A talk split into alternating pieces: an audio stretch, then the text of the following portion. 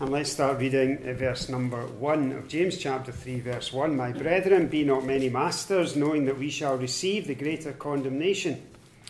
For in many things we offend all. If any man offend not in word, the same as a perfect man, and able also to bridle the whole body. Behold, we put bits in the horses' mouths that they may obey us, and we turn about their whole body. Behold also the ships, which though they be so great and are driven of fierce winds, yet are they turned about with a very small helm, whithersoever the governor listeth. Even so the tongue is a little member and boasteth great things. Behold how great a matter a little fire kindleth. And the tongue is a fire, a world of iniquity. So is the tongue among, among our members, that it defileth the whole body, and setteth on fire the course of nature, and it is set on fire of hell. For every kind of beasts and of birds and of serpents and of things in the sea is tamed and hath been tamed of mankind, but the tongue can no man tame. It is an unruly evil full of deadly poison. Therewith bless we God, even the Father, and therewith curse we men which are made after the similitude of God. Out of the same mouth proceedeth blessing and cursing. My brethren, these things ought not so to be. Doth a fountain send forth at the same place sweet water and bitter? Can the fig tree, my brethren, bear olive berries, either of vine figs? So can no fountain both yield salt water and fresh. So there's our text for this evening, and that is where we're going to finish our studies in James. I won't be speaking in James at Auchenfoyle weekend. I don't actually know yet what I'm going to be speaking on at Auchenfoyle, but it won't be James. And so we'll pick this up again when we start up uh, next session. So, James chapter 3 is uh, this very practical section and really not just dealing with the whole subject, but a very practical section where he starts to deal with the issue of the tongue and of speech. And you remember again, we're thinking of the flow of thought in this epistle, which is to speak about the evidences of true faith and the practical test and trial of faith. And there is no greater trial of faith than what comes out of our mouths in terms of our speech and our conversation. It is a test, it is a trial, it's an evidence, it's a litmus test, so to speak, as to where we are, and it's a litmus test as to what is inside us, because what comes out of our mouth does originate from inside us in our heart. And James is very concerned about this, as we should be. In fact, he mentions the tongue in every chapter of this epistle. It's a recurring theme.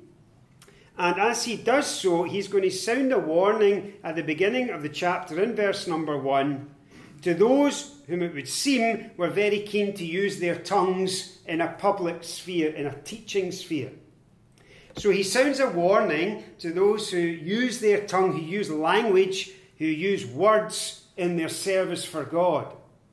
And he's particularly going to focus on those who are teachers, and the authorized uses the word master, which is not a bad translation because it does carry that connotation of authority, but those who are teachers. So he's going to show that the tongue that he's already spoken about in chapter 1 and verse 26 and said this If any man among you seem to be religious and bridleth not his tongue, but deceives his own heart, this man's religion is vain. So already he's demonstrated that if you cannot control your tongue, if you have no self discipline in terms of your language and your conversation, then it is a sign that you are not saved, that you have no living faith, that you are not a Christian. That's what he says in chapter 1 and verse 26. Because a faith which doesn't touch the tongue is no faith at all. And a faith that does not transform your words is not a transforming faith.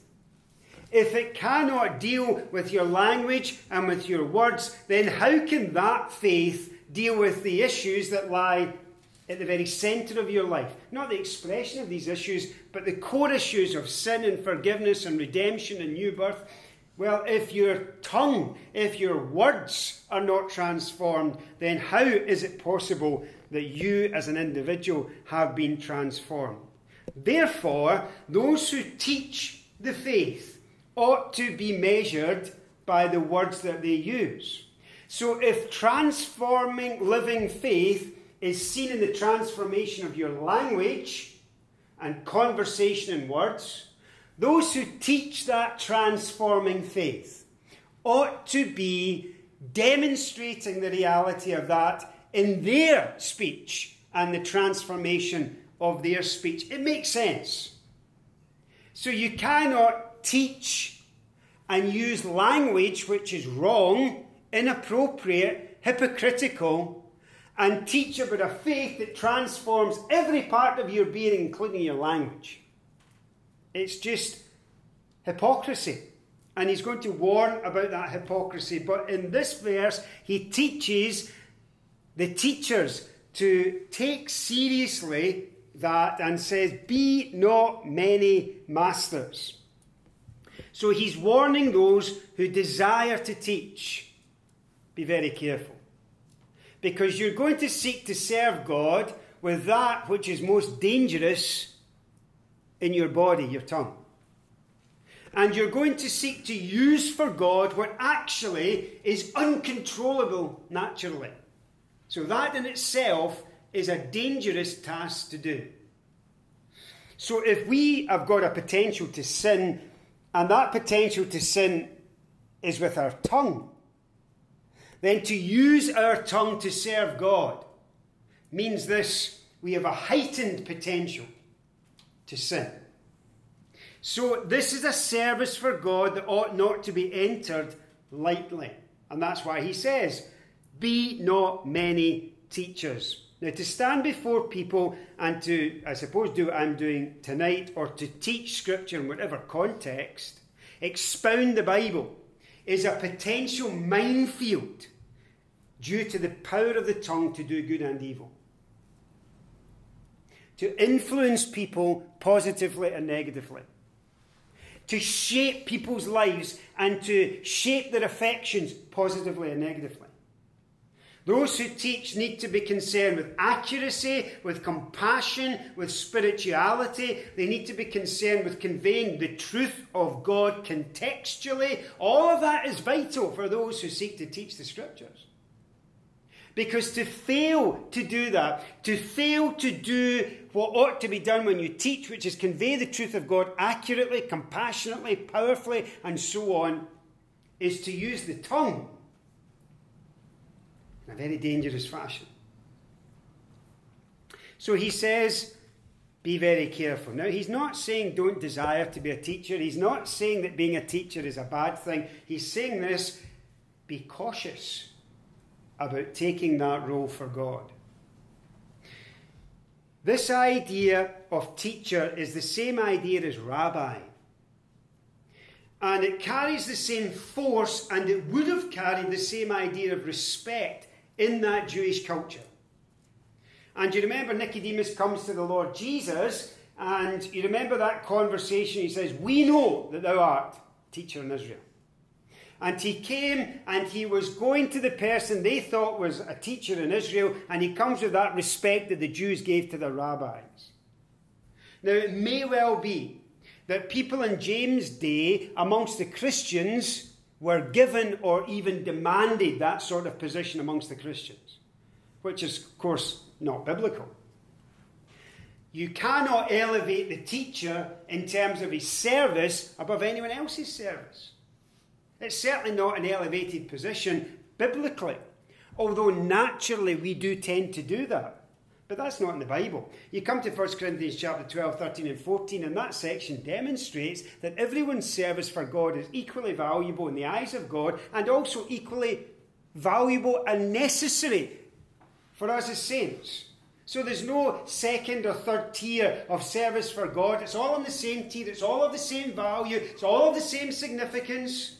And God gifts you and enables you to be able to serve Him whatever way He does, and then He enables you to carry out that service. The warning is just this don't necessarily aspire to be this teacher rabbi sort of figure. Why? Knowing, he said. Here is the knowledge that mitigates against that type of attitude. Knowing that we, James included, shall receive the greater condemnation. Now, when you think about the Apostle Paul, he took very seriously his responsibility to teach accurately, to teach comprehensively, and to serve God to the best of his ability in the service that God had for him. So, for example, he said to the Ephesian elders in Acts chapter 20, I take you to record this day, I am pure from the blood of all men, I have not shunned to declare unto you all the counsel of God. He said, My hands are clean. I have taught not just part of the truth, not just selective sections of the truth, but I've taught you the whole counsel of God. I haven't held anything back from you. And he had a clear conscience in that respect in relation to these people that he had served God with his tongue, teaching them the truth of God. That's why, by the way, when you come to Paul's writings to Timothy, he says this in 1 Timothy chapter 1 verse 5 to 7. Now the end of the commandment is charity out of a pure heart and of a good conscience and of faith unfeigned, from which some having swerved have turned aside unto vain jangling, desiring to be teachers of the law, understanding neither what they say nor whereof they affirm. So you had people taking a position amongst the saints that was not theirs to take and they were not suitable for a teaching role either. It was just empty noise. It wasn't accurate, true communication of God's truth. Not in a sterile academic sense, but in a faithful, passionate, accurate sense that God would speak through His word to His people. James says this the consequence of accepting that service from God and doing it is this you will be subject to greater scrutiny. He says we shall receive the greater condemnation. So the person, just think about this, that is standing before or who is before God's people, teaching them the truth of God, is subject to greater scrutiny than the people who are listening to the teaching. Why is that? Is their life subject to greater scrutiny? I don't think so. Is it the case that their morality has to be higher? No, I don't think so. But their service for God is subject to greater scrutiny. Why is that? Because of the huge impact of what is said for God upon the saints of God. Huge impact. You can serve God in any one of numerous ways. But the person who serves God from here, communicating to others, is influencing the thinking, the decision making, and stands representing God and His truth and is saying, Thus saith the Lord from Scripture. I think he's pointing forward to the judgment seat of Christ. And I think that's why when Paul writes to Timothy, and Timothy was a Bible teacher, and says this, be diligent to be approved of God. 2 Timothy chapter 2, a workman that needeth not be ashamed, rightly dividing the word of truth. And I think the future tense here, here, we shall receive the greater condemnation, points forward to the judgment seat of Christ. So don't be hasty to take that position. Verse 2 Why is the tongue such a problem? Well, in verse 2 he says this For in many things we offend all. Now, that doesn't mean that I offend all, it means I offend in many things, in lots of different things. The ESV translation puts it this way we all stumble in many ways. That's really the idea. So the idea is just this, and it's present tense, in all kinds of ways. All of us continually fail to do what's right. He said, listen, none of us are perfect. We all fail to do what's right, and we continually fail to do what's right. But then he says this If any man offend not in word, the same as a perfect man, able also to bridle the whole body. Now, I was thinking about this. The tongue is one dominant way in which we all fail, above all things. Think about this the easiest way to sin is to sin with your mouth. The easiest way to sin. Why is that? Well, for example, if I want to go and do something that's sinful, I'm just going to open this door because the heat in here is building and building. It's not you say that in Scotland, but there we.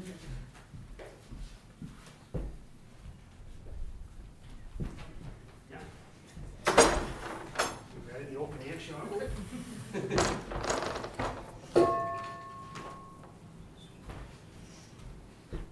So, if you want to sin in any particular way in terms of action, there are always restraints.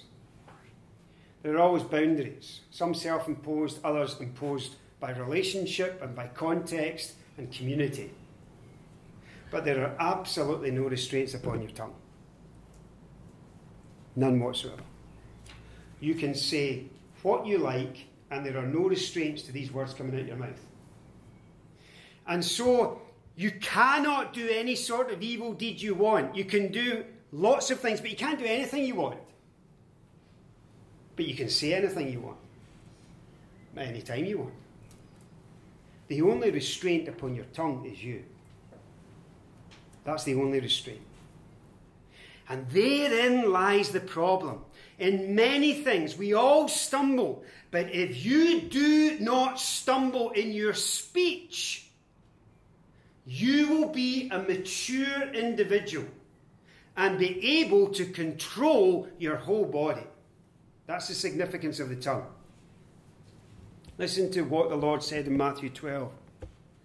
He said, O generation of vipers, how can ye, being evil, speak good things? For out of the abundance of the heart the mouth speaketh. A good man out of the good treasure of the heart bringeth forth good things, and an evil man out of the evil treasure bringeth forth evil things. But I say unto you, that every idle word that men shall speak, they shall give account thereof in the day of judgment. For by thy words thou shalt be justified, and by thy words thou shalt be condemned. Now, if you've never read or considered or heard that verse, particularly verse 37, there is a verse to consider.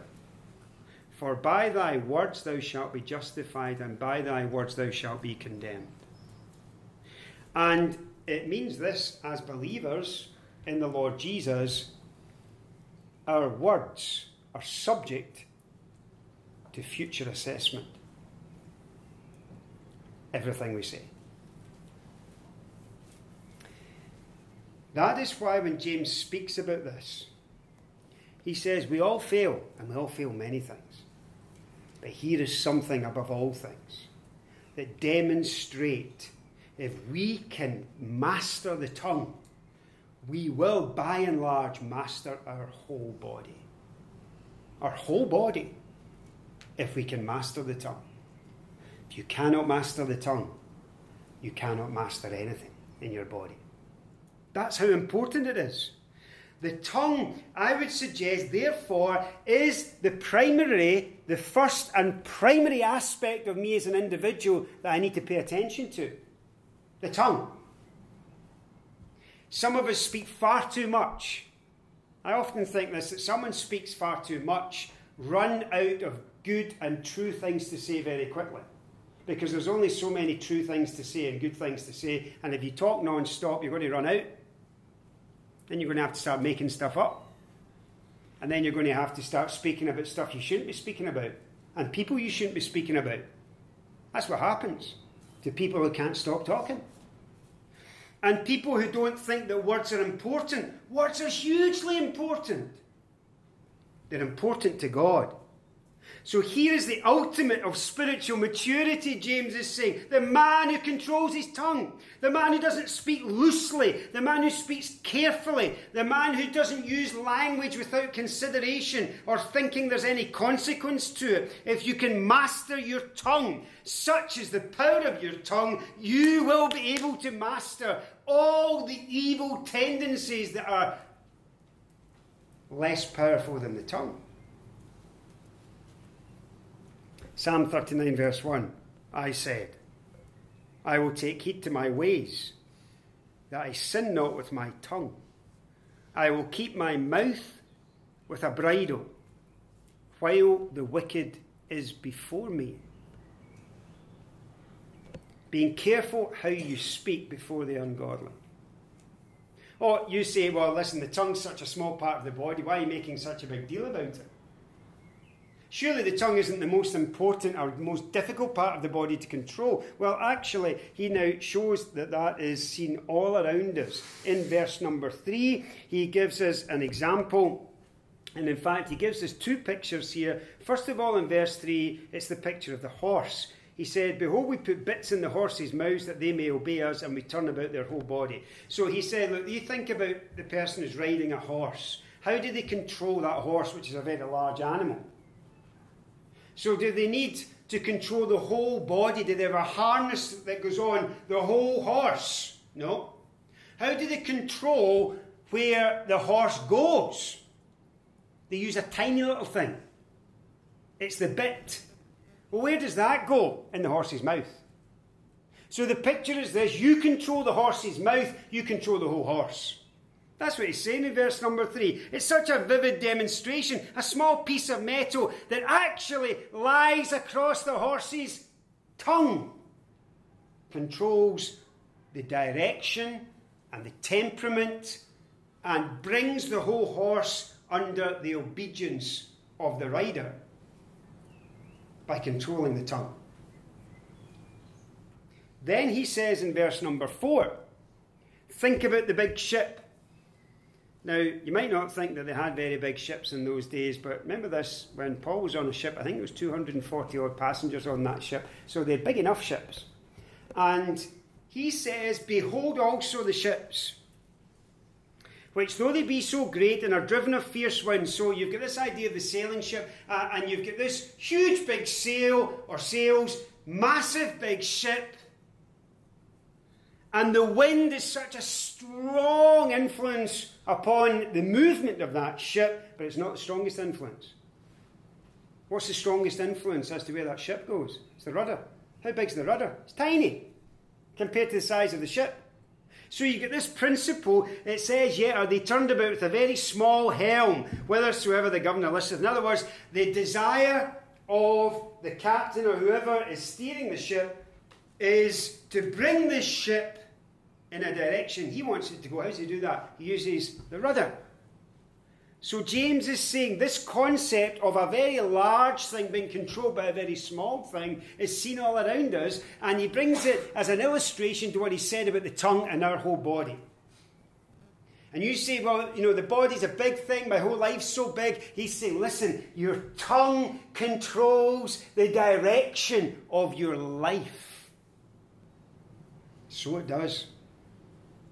How many people's lives have gone off course because of things said? How many people's lives have been shipwrecked because of things said? How many relationships have been soured and broken because of words inadvisedly spoken, or lies that have been told, or jealousies that have been expressed, or hypocrisies that have actually been spoken? How many people would be, if they could, would take words that have come out of their mouth and grab them and put them back in if they could?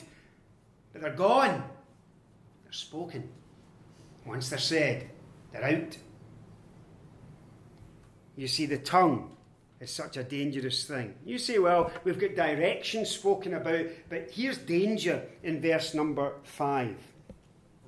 So the directions, verse 3 to 4, the dangers, verse 5. Even so, the tongue is a little member, it boasteth great things. Behold, how great a matter a little fire kindleth. So,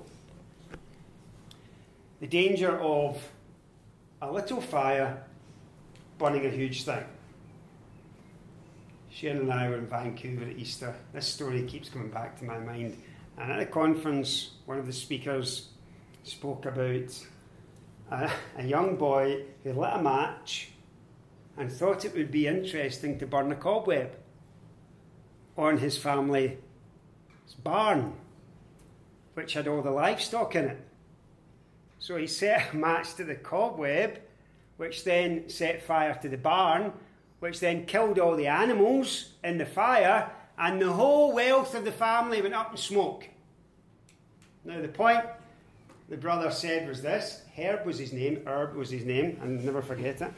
The point was just this that his father was willing to forgive him and drew him in and whispered words of forgiveness into his ear, which wasn't how I thought the story would end. As I was listening to it, it certainly would have ended that in the west of Scotland, as far as I'm aware. Um, things might have been whispered into the ear, more kind of threatenings and slaughter than words of forgiveness. But anyway, the point is just this you strike a match, it's a tiny wee flame. What you think it's a great idea? I don't know who would do this kind of thing. You think it's a great idea to set a little thing in fire, and before you know where you are, something could happen in Bridge of Weir where a whole bank of grass is on fire through a little fire just struck off a match. It's possible. Well, here's a story. Thomas Farriner, who was a baker to trade, was blamed for the Great Fire of London in 1666. One man in one shop. A spark from his oven is thought to have started the inferno that obliterated 350 acres of London. It destroyed 13,200 houses, 84 churches. 100,000 people were left homeless.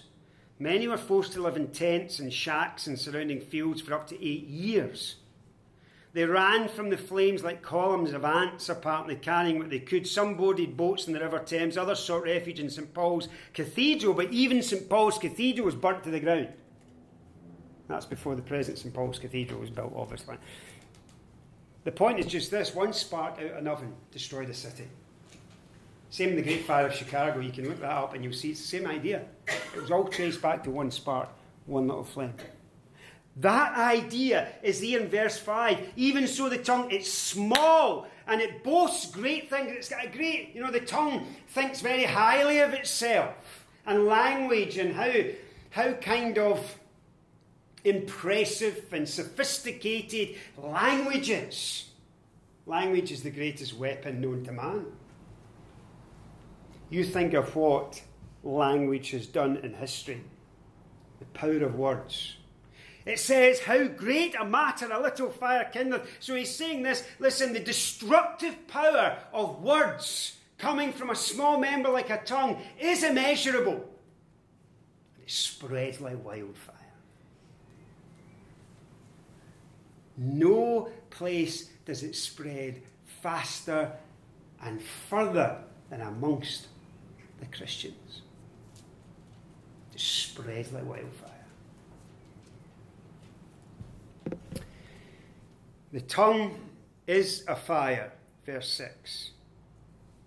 And we're going to see what he says about it here, which is very interesting. Here's a quote I am more deadly than the screaming shell from a howitzer. I win without killing. I tear down homes, break hearts, wreck lives. I travel in the wings of the wind. No innocence is strong enough to intimidate me. No purity pure enough to daunt me. I have no regard for truth, no respect for justice, no mercy for the defenceless. My victims are as numerous as the sands of the sea and often innocent. I never forget. I never will forgive. My name is gossip. My name is gossip. It says here in verse 6 the tongue is a fire. Now, here's the first expression a world of iniquity. Now, that world is cosmos, it's a system of iniquity. The tongue is an iniquitous system. It is an unrighteous, hostile, rebelling order, cosmos within our own being. It's the focal point of all the unrighteous behavior that lies latent within my heart. And it inflames all our capacities that we have to sin. The tongue has that effect. It's a world of iniquity. But secondly, it defiles the whole body, it says in verse 6. Now, it just means this when you set a fire, you know, up in Auchenfoyle, okay, there was a fire last year which had nothing to do with us. But the year before, there was also a fire which we set. So it was a bonfire. Now, you know if you've been at a bonfire because you come away and you're stinking of smoke. That's the idea here. The idea is just this that the smoke stains anyone that's been close to this fire. So that your tongue has the ability to stain those in close proximity to it. It's a fire that actually defiles the whole body. The whole body. Thirdly, it sets on fire the whole course of nature. That's present tense. It is setting on fire. The idea is this the circle of life. Now, the Greek is the wheel of birth or the circle of life or expressions like that. And it really just means this it goes beyond the body. So you've got this system within you. You have your whole body tainted by it, which is all the capacities of your body. And it goes beyond the body to touch everyone who participates in your life, in the circle of your life. So you think about the circle of your life. What is that? That is your relationships, your influence. It is every part of life that you have a connection to and touch. Your tongue can and has the capacity to affect every single person within that circle. Everyone. And where does it find its destructive properties? The last expression of verse 6 it is set on fire of hell.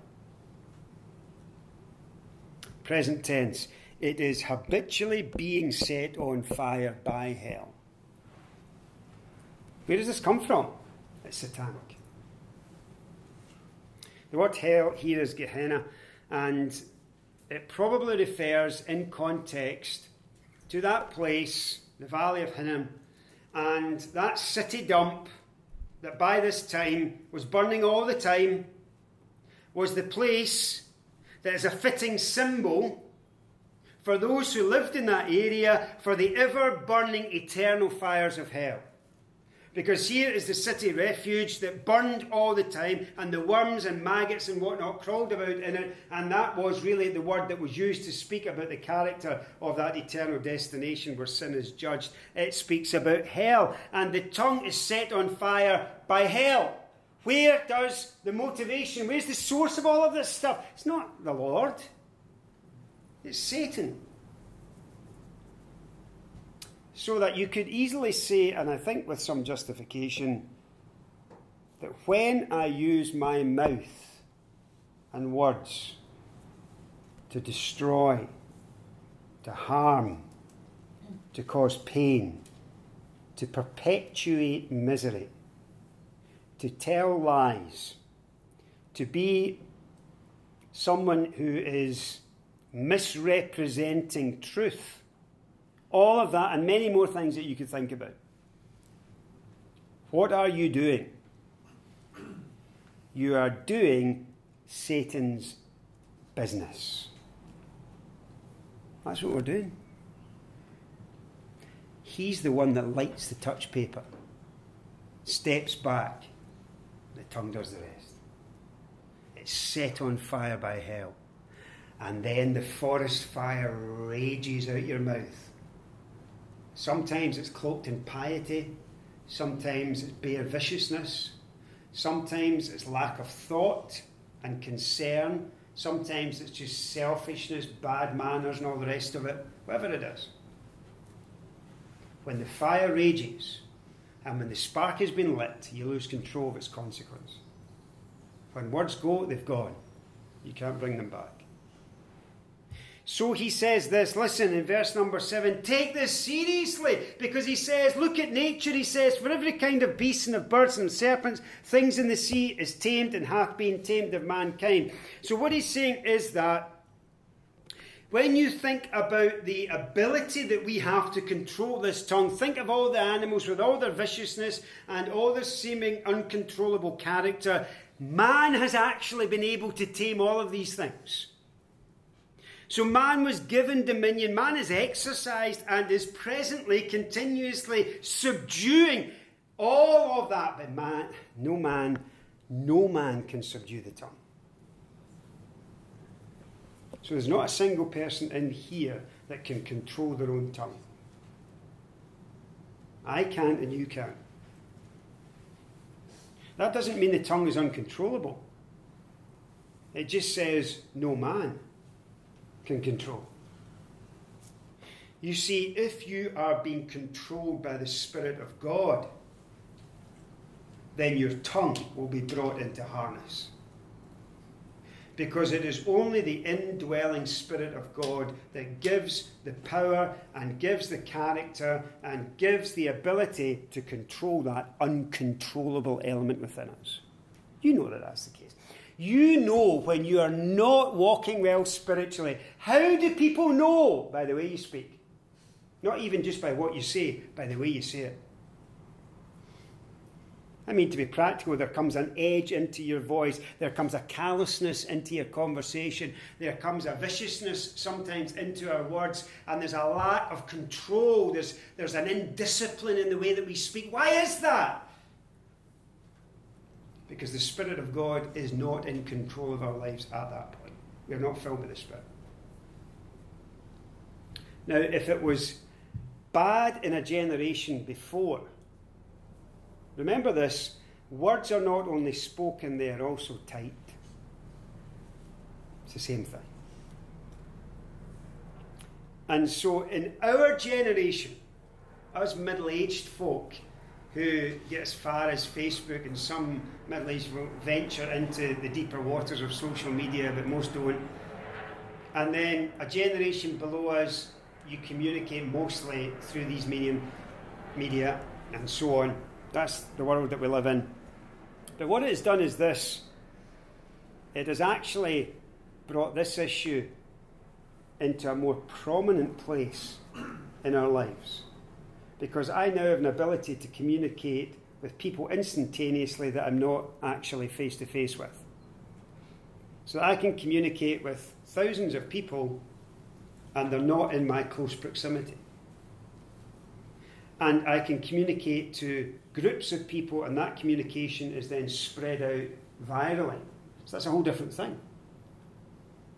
So instead of speaking to one people or 20 people and you're looking at the person as you speak to them, you can speak to people at a distance without immediate consequence or relationship. And that brings this sort of ministry to us in a very powerful way. So that as we communicate through social media or whatever we do use to communicate, we take care as we do so. We make sure we are careful in our language. We make sure that the words we type are not the sort of thing we've been talking about. That we don't gossip and we don't defame and we don't use words to destroy and to humiliate and to break people down. Because that is Satan's work. And certainly not what the Lord would have us do. We can see, hopefully, the application of that in that environment without going on about it too much more. But there is the practical reality of it. It's set in fire of hell. No man can tame, verse 8. Man cannot do this, but God can. He can sanctify. He can use the tongue under the power of the Holy Spirit. For in verse number 9, he demonstrates that a failure to do so brings us into the sphere of being an abject hypocrite. Look at in verse number 9. He says, Therewith bless we God, even the Father, and therewith curse we men, which are made after the similitude of God. So we bless God, but we curse men who are made in the image of God. He said, Where's the. That's utter hypocrisy. To be blunt, you come along to your local church gathering and you are either audibly or inaudibly blessing God with your mouth. You're singing hymns to God's praise, or you're praying, and whether it's audible or inaudible, that's what you're doing. You're using either in your mind or expressing it out through your lips, and you're blessing God. You are eulogizing God. And ten minutes later, You are cursing men. He says that is hypocrisy. And he says this in verse 10 Out of the same mouth proceedeth blessing and cursing. My brethren, these things ought not so to be. I think that's the only place in the Bible that expression occurs. He's really saying that is unacceptable. Unacceptable. To use the same mouth to bless God and think it's acceptable to God that your mouth that's used to bless Him in turn will be used to curse people, to bring them down, defame them, and so on. You see, the Jews three times a day apparently had to repeat 18 prayers called the eulogies or benedictions, each one ending with this Blessed be thou, O God. That expression came out of their mouth continually. And then they would defame people. You go to the book of Psalms, it's full of blessing. You think about Peter, Thou art the Christ, the Son of the living God. A few weeks later, cursing, denying the Lord Jesus out the same mouth. Well, he shows how hypocritical that is with the pictures that follow and just demonstrates that this doesn't happen in nature. He says in verse 11, Doth a fountain send forth at the same place sweet water and bitter? Out of the same source, you don't get sweet and bitter coming naturally. You go to a fountain, sweet water, you don't take a, a mouthful of that and then the te- go back for another mouthful, it's bitter again. It's predictable and it's consistent. Then he says this Can the fig tree, my brethren, bear olive berries? Well, the answer is no, because what you get off the fig tree is the character of the tree produced in its fruit figs. So, what comes out of your mouth is the fruit of what is in your heart. Can a vine produce figs? No. And he uses these natural illustrations to demonstrate this that true faith is demonstrated in our language, in our words.